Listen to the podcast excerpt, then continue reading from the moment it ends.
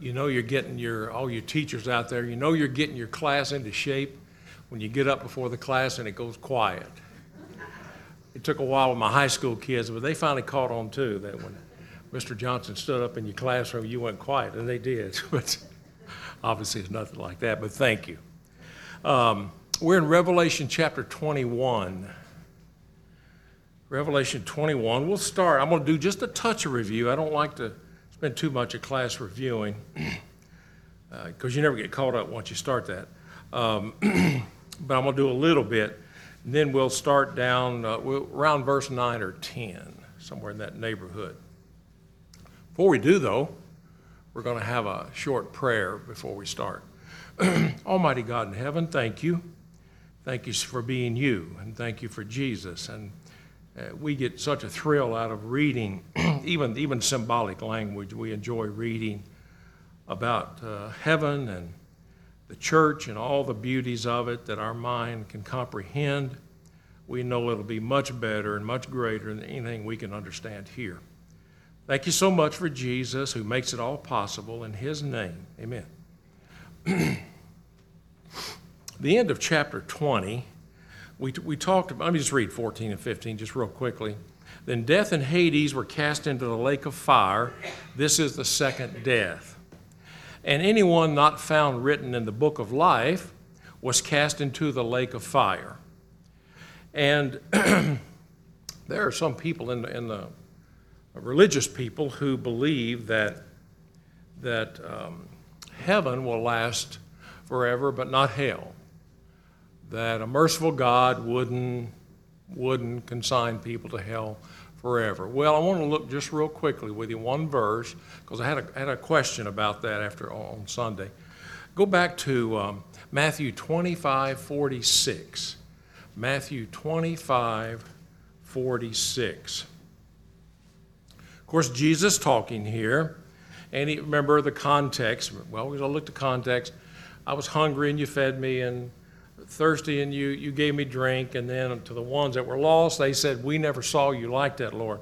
Well, and then he says in verse 46, and these will go away into everlasting punishment, but the righteous into eternal life. Why the translators? Of course, it means about the same thing, but it can be confusing to some people. The word everlasting, punishment, and the word eternal are the same identical Greek word. Identical. So heaven is going to last, or hell is going to last just as long as heaven does. So don't let the two different words there confuse you. I'm not sure what their motivation was, but it's the same Greek word, identical, that they'll both last the same amount of time. There's not a reprieve. You're not going to get a place by the door. Maybe to have a cool breeze come in. It's a horrible place, and it's going to last for eternity. Same words. I just wanted to throw that out on the question I had on Sunday. Chapter 21. Remember that Revelation is symbolic. We all, I think, 100% agree that the book of Revelation is symbolic. Yet these symbols mean something. And they're there to be understood to the best that we can. We don't understand everything. Don't claim to do that. But we're going to talk tonight about this New Jerusalem and the symbolism of and just a beautiful picture that our little minds can understand, and heaven's going to be, who knows, a million times better than that. But this is, we can understand. So remember that at the beginning of 21, there are three main points that we want to get. God wants us to see, the fellowship with him. The first part of chapter 21, we understand us having fellowship with God. You remember he says, in fact, let me ask the question. Be better to ask the question. What sort of symbolism indicate our fellowship with him? What are some phrases or some sentences there that would indicate our fellowship with him and the wonderful nature of that? Happy I'm sorry? The tabernacle. The tabernacle. Okay, Sean, help me there. In the Old Testament, the tabernacle represented the presence of God, God's people being in fellowship with Him, and that's how it's being used here in the same way, in a symbolic way, I guess we could say, but yep. The idea of just like God's people in the Old Testament had that with the tabernacle on earth, we're going to have that even more perfectly in heaven. And probably the word, I think, that symbolizes all of this is perfect, complete. This perfect fellowship with God.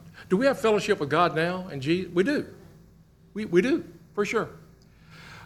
It's going to be perfected in heaven. In fact, he says not only this tabernacle, there's a literal tabernacle in the Old Testament, and the type, if you will, anti-type, and then now we've got this tabernacle, this symbolic tabernacle where God is going to dwell with us. And we're going to dwell with Him. Okay, this fellowship also. Tell me about verse 4. How would that apply to maybe fellowship with God? Anybody in here ever been sorrowful, crying, tearful, had any pain, and so on? Of course, we all have. And if you haven't, it's headed your way. What does he say about that within this perfect relationship that we'll have with Him in this place called the New Jerusalem or heaven? It's not going to exist anymore. It's not going to exist. The causes, I think I told you that little funny about the little girl that said, well, God must have a big handkerchief if He's going to keep everybody's tears dried up. No, well, He could, but there's the causes of sorrow and pain and crying. The causes, not going to be there. Yeah. Not going to be there. Oh, go ahead, Tony, real quick. I've got to move. So it's basically any negative emotion that we experience here. Okay. Whether it's depression, anger. Yes.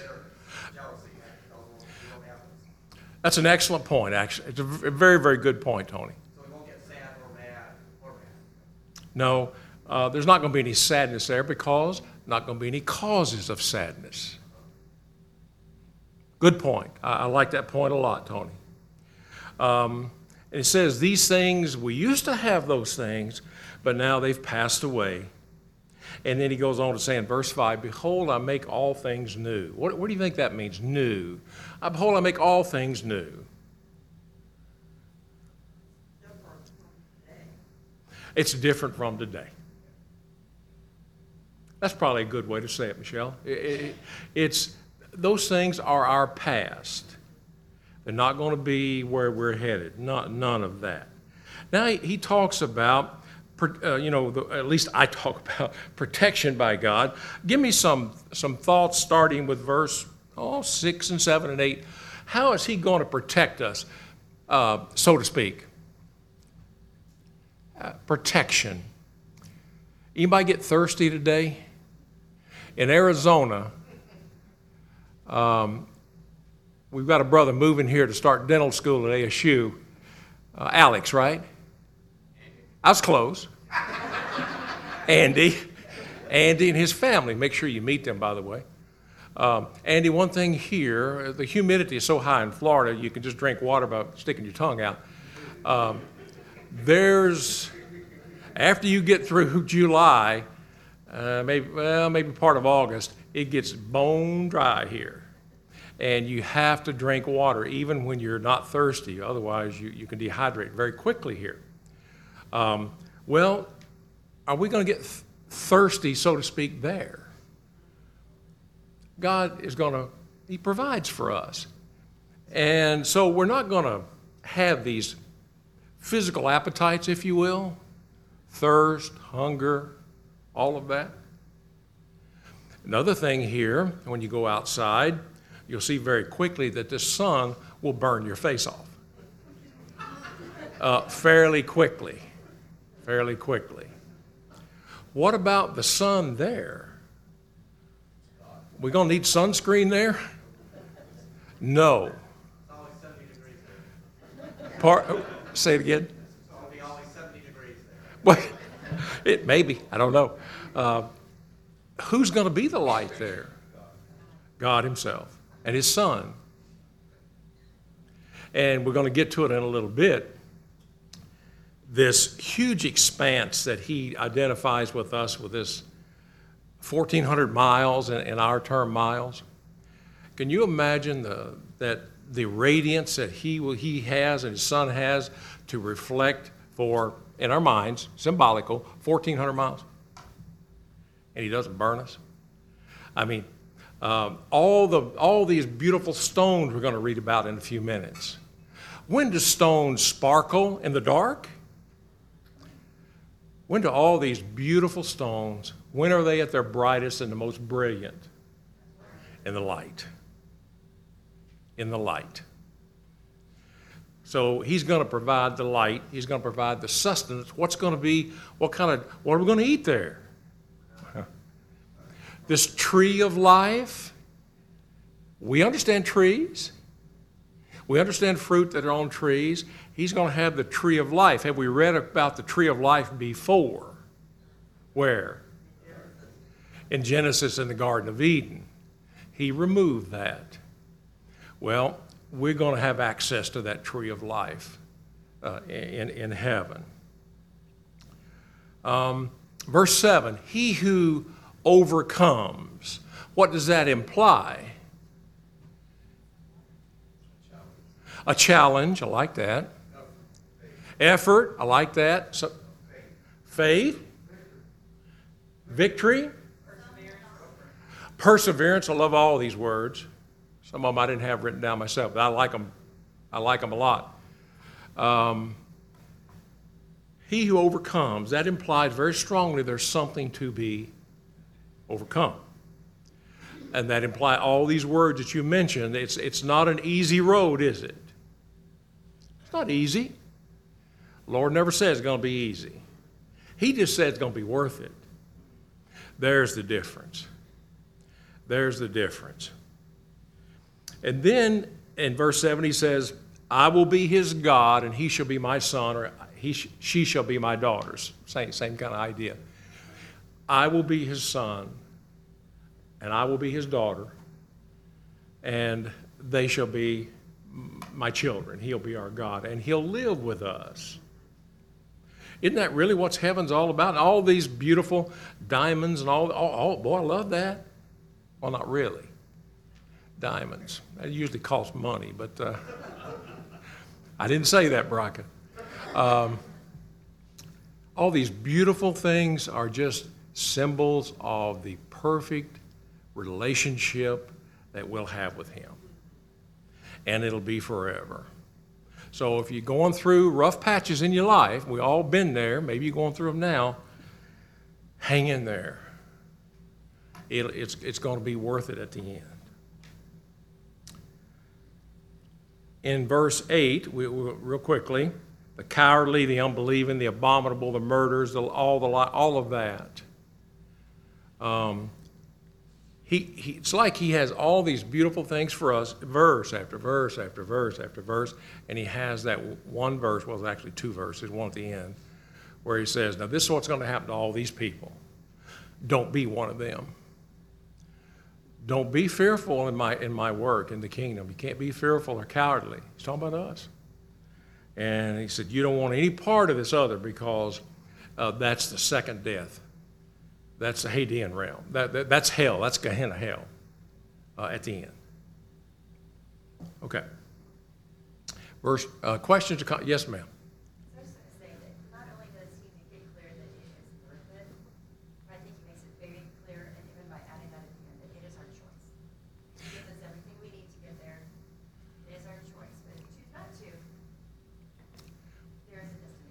It's our choice, and don't we have choices? I'm sure you teachers and all of that, you've probably given the speech before. Now, guys, that's your choice, but there are repercussions, there are consequences of your choices. Let's call that life. But there are consequences for our choices. And God very clearly spells that out. You do what you want, Mitch. But I'm going to tell you, there's consequences at the end. And you don't want to be, and you get to the book of Jude when it talks about the blackness of darkness of hell. It's going to be a place of fire, but yet it's going to be dark. You know what people are afraid of in this life? Darkness, fire, and drowning. And he's used all three of those in his punishment over the millennia. Okay, verse 9 said, "Come, and I will show you the bride." Who's the bride? The bride of Christ. The church. The church. We looked at several verses there. You can go to Galatians 4:26, book of Hebrew. It's just the bride of Christ. Ephesians, book of Ephesians, it talks about the church being the bride of Christ. He said, "Come with me." This angel said, "Come with me. I'm going to show you something." And he carried me away, verse 10. And he carried me away, and the Spirit. So did he physically go there bodily? No, he didn't. He went there in spirit. To a great high mountain, and he showed me the great city, the holy Jerusalem, descending out of heaven from God. If you want to take some notes, Hebrews 12:22 goes along with that. Ephesians 5:25. If we have time, may come back to those three. Ephesians 4:26 and so on. Having the glory of God. This city having the glory of God. Where does this city get all of its benefits? God himself. God himself. And it's interesting that God is described, well, her light was like a most precious stone, like a jasper stone, clear as crystal. Go back to Revelation 4 and verse 3. Just go back a few pages. Revelation 4, he talks about a jasper stone. Let's look at 4 and verse 3. Talking about God here, the Godhead. And he who sat there was like a jasper. Interesting.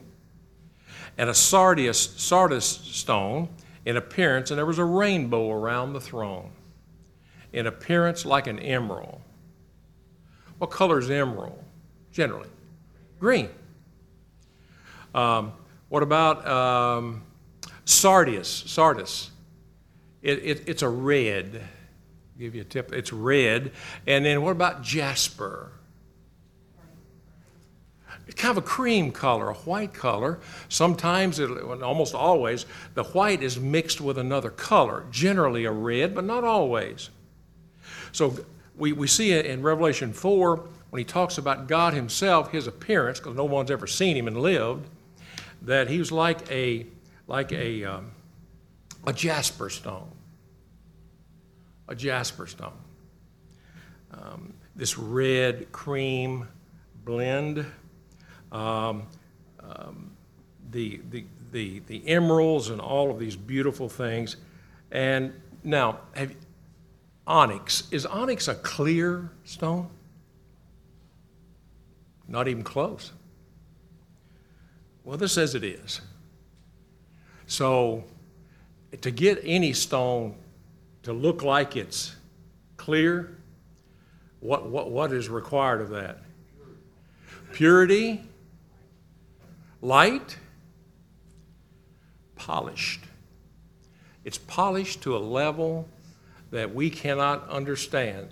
And we're going to see that with gold. Gold is the heaviest metal. If I read the internet article I was reading about it, the next nearest metal is 6 times lighter than gold. Now, is gold clear? Well, the Bible says it is in this picture. It's polished to such a high luster, to a high degree, that it appears to be clear. That's for our mental ability to be able to understand the beauty of the place that God calls heaven. She had a great and high wall with 12 gates. 12, is that a Bible number? Oh, yeah. 12 apostles, 12 tribes of Israel. What about multiples of 12? We're going to see that in a minute. 12 squared, 12 times 12, 144, and 144. We're going to look at that in a second. 12 is a Bible number, big-time Bible number. And 12 angels at the gates. And names written on them, which are the names of the 12 tribes of Israel. We've all been to cities, monuments, where the person being honored, the names are engraved. He says that the 12 apostles' names are on that. So there's a place of honor, if you will, there. There are 12 gates. How are they arranged? 11 on one side, one on another. That's probably would be easier. Facetious. Spread three on each side. The symmetry that we're going to see is that God's very symmetrical, and he's very detailed. We saw that when they did the tabernacle and the temple, didn't we? Very detailed, very symmetrical, very proportional. Three gates on the east, three gates on the north, three gates on the south, and three gates on the west. What does that indicate? Now, is this place in heaven that we're the symbology that we're looking at here going to be gates there? I don't know. We got to get in some way. But it indicates access from every direction. They call that, back in the early part of the book, the four winds. What did the four winds indicate? All of the earth. All of the earth. So it could indicate that. I wouldn't get hung up on that. Access for all the nations. Access for all the nations. Access for all the nations. Now, thank you. That was good, Gary. Now, the wall of the city had 12 foundations. And on them were the names of the 12 apostles of the Lamb, honoring them. Now, have you ever seen a wall with 12 foundations? I never have. I'm not sure it means that, but I wouldn't get argumentative about it.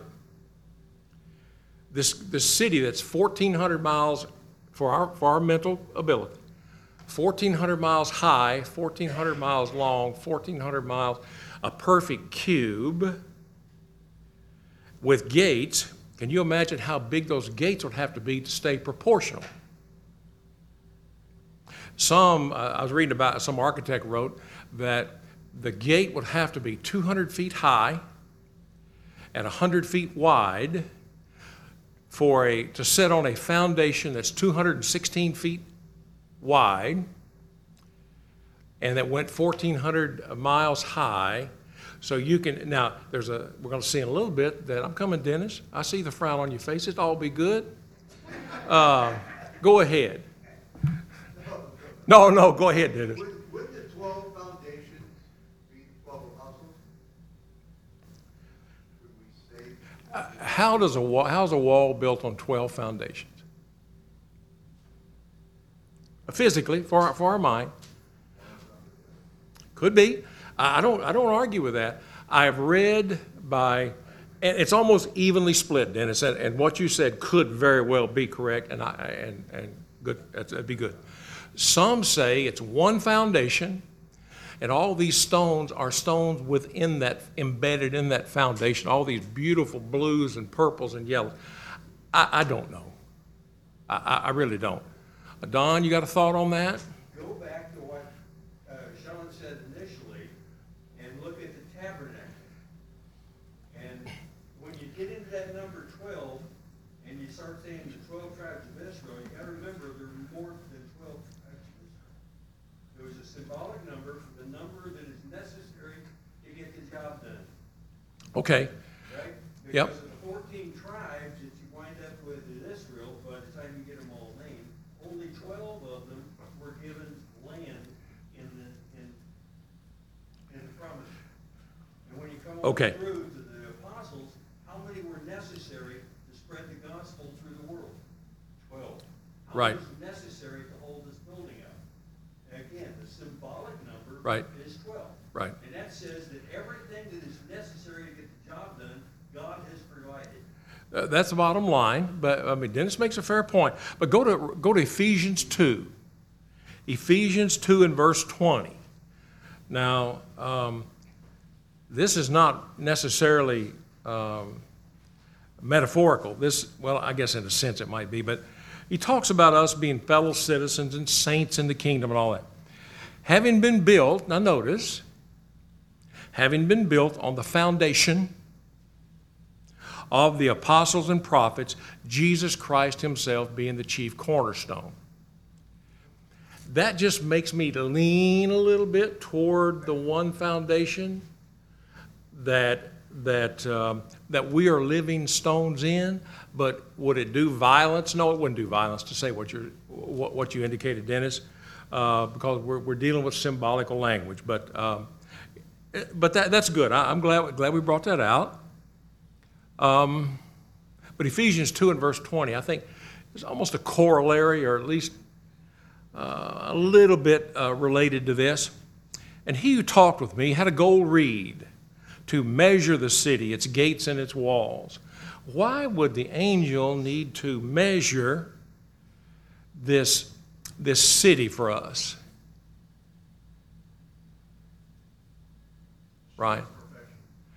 Show the perfection. I like that, lads. Whenever Moses was given instruction for the tabernacle, and whenever David gave instructions to Solomon, it was very clearly stated that those patterns were supposed to be followed to the number. They were very important. And to me, the last thing I usually do when I'm doing a project is I measure to make sure I got it right. Because if I didn't get it right, I ain't done. I cut it once, measure it once, and then I wish I'd have measured it twice. Is that not the way to do it? That's not good. Never mind. No, you're right, Lance. The city is laid out in a square. The symmetry.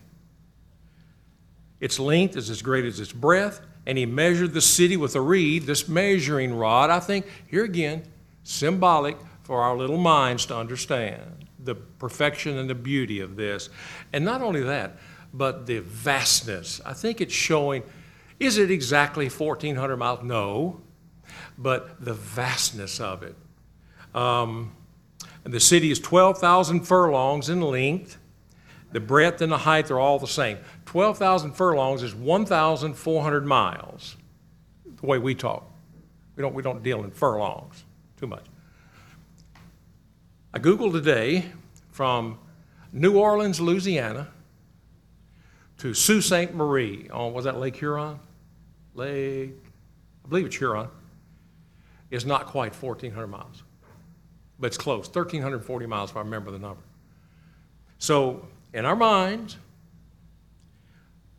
New Orleans on the coast to the Great Lakes, to the far tip of the Great Lakes, Lake Huron, 1,320 or 1,340 miles, not quite four. Is that vast for you and me to comprehend today? It really is. Well, that's just one side. Go 1,400 miles that way, go 1,400 miles that way.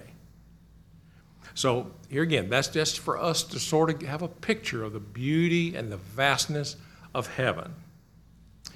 And he measured its wall. Now, somebody be sure to explain to me about this angel thing here in a second.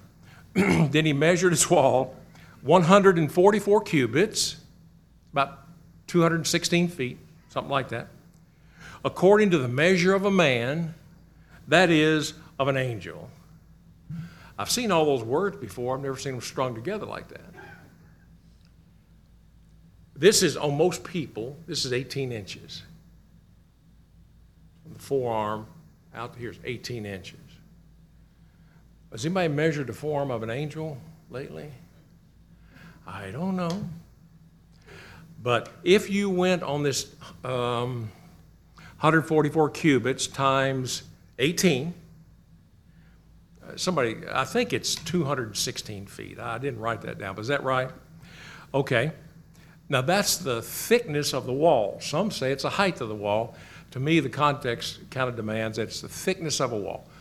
216 feet. A football field's 300 feet long, so that's a little over two-thirds of the football field. So that would take you down somewhere around the 25-yard line if you started. Is that a thick wall? Oh, my. That's a thick wall. What does that mean? Literally 206? No, what does it mean? Security, protection. Security and protection. Now, he's got an angel at each of the gates. He going to need those? Nobody's coming in. He goes on to say, there's no night there. There's no night there. God's is light. So we can see the vastness of it. Now, the construction of its wall was of jasper. They were back to that again. And if we go with the 12 foundations, and we can, that's fine with me. The jasper, and the city was pure gold like clear glass. We talked about the gold already. It's far from clear. It's far from clear. Pure gold like glass. What precious stone looks like glass when light shines on it? A diamond. Probably one of the most precious, if not the most precious stone on the planet is a diamond. Some say that could mean that, you know, that it's so, it's as pure and clear as a diamond. I don't know. Lance? One of the things that's always amazed me about God's creation is you take a carbon molecule, you get powder of it, it's black.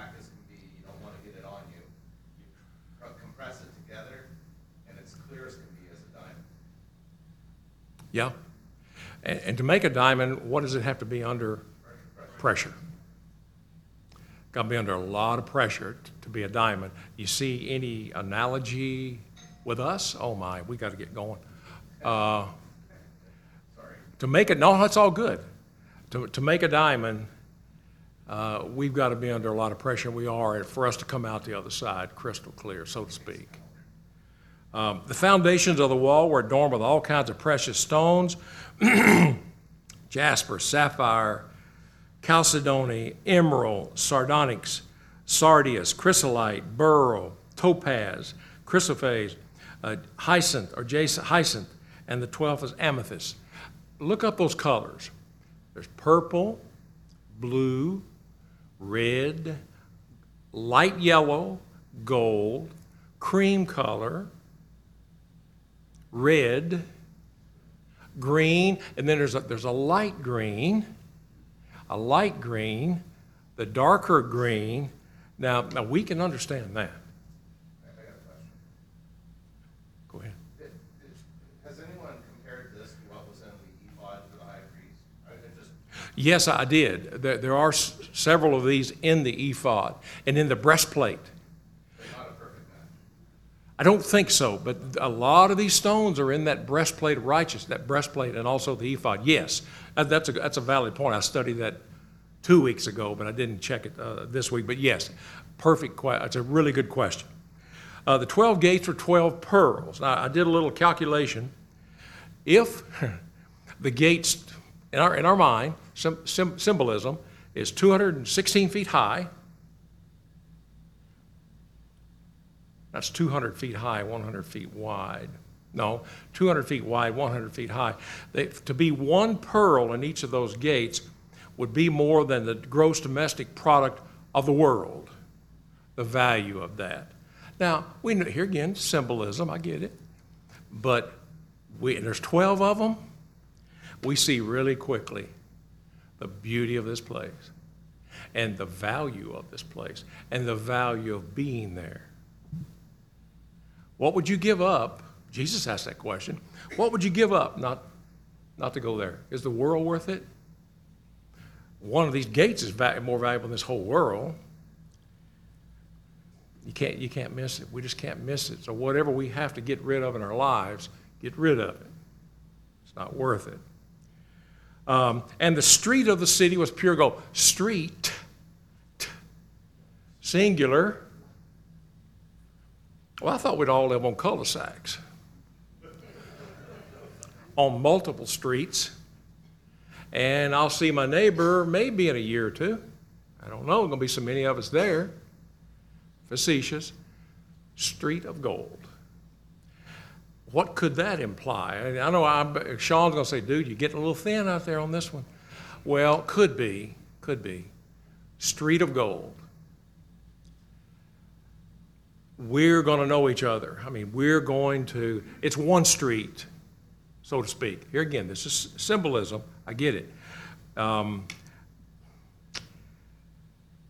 With 3 minutes to go, I'm going to have to move. I'm sorry. I wish we could talk a little bit more about that. I saw no temple in it, for the Lord God Almighty and the Lamb are its temple. What did God explain really quickly in 1 Kings 8 and verse 27 about building him a temple? You can paraphrase. I'm not going to fit in that temple. Come on. You build me a temple, and I'm going to give you the pattern to do it, but I'm bigger than that temple. We see it in Acts 7, Acts 17, and other places. So the temple, the beauty of the temple, and it was beautiful, wasn't it, Lance? It was had a pattern for it. It was a beautiful place with a lot of this gold and silver overlay and so forth. That God is the temple. It has no need of sun or the moon to shine in it, for the glory of God illuminates it. And the nations of those who are saved walk in its light, and the kings of the earth bring their glory and honor into it. The gate shall not be shut at all by night, by day, for there shall be no night there. Remember Joshua, when the spies went into to the land there in Jericho, and if you go to Joshua 2 and verse 5, what did they do with the gates at dusk? They closed them. Locked them, barred them. We don't want anything coming in here, slipping up at night. Well, not going to be any night there, and the gates are not going to be closed. What that implies, the perfectness, the safety of being there. Then he goes on to say, not going to be anything that makes a lie, that's an abomination. And we go back up to verse 8, the liars and the sorcerers and idolaters, not going to be there. Only the ones written in the Lamb Book of Life. And 1 John 3 and verse 2, keep in mind, symbolism. But that's all we can understand. We couldn't understand it if he spoke to us in spiritual terms. Right now, someday we will. This same John, in 1 John 3, and verse 2 said, it's not been revealed yet what we shall be, but we shall be like him. Is that good enough for you? It's good enough for me. Even his best friend on the earth, the Apostle John, who wrote John, 1st, 2nd, 3rd John, and this, did not know what he was going to be like or what we're going to be like. But it was good enough for him to say, it's okay with me as long as I'm like him and where he is. Wow. Questions or comments in the last literally 1 minute?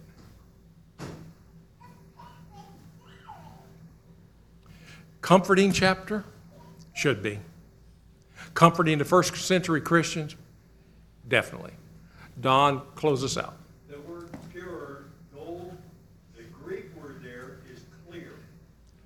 Mm-hmm. Clear gold, like clear crystal. In other words, you can't see inside that gold. Right. But you can see inside the crystal. It's just as pure as that crystal. There you go. You can't see it, but you can see this. Make the comparison. We were at Lake Tahoe a few weeks back, and the weather was very bad. It was cold, 29 degrees at night, windy, couldn't get out on the lake. But somebody said they were reading something about Lake Tahoe. I want to say you can see down 100 feet. It was that clear. Now, that day with all the waves, you couldn't see very deep. But the depth, the clearness, well, that's kind of the picture we get with this gold, that it's just going to be like we're looking down into it. It's polished to such a high luster. And keep in mind, last point here, God never exaggerates the truth.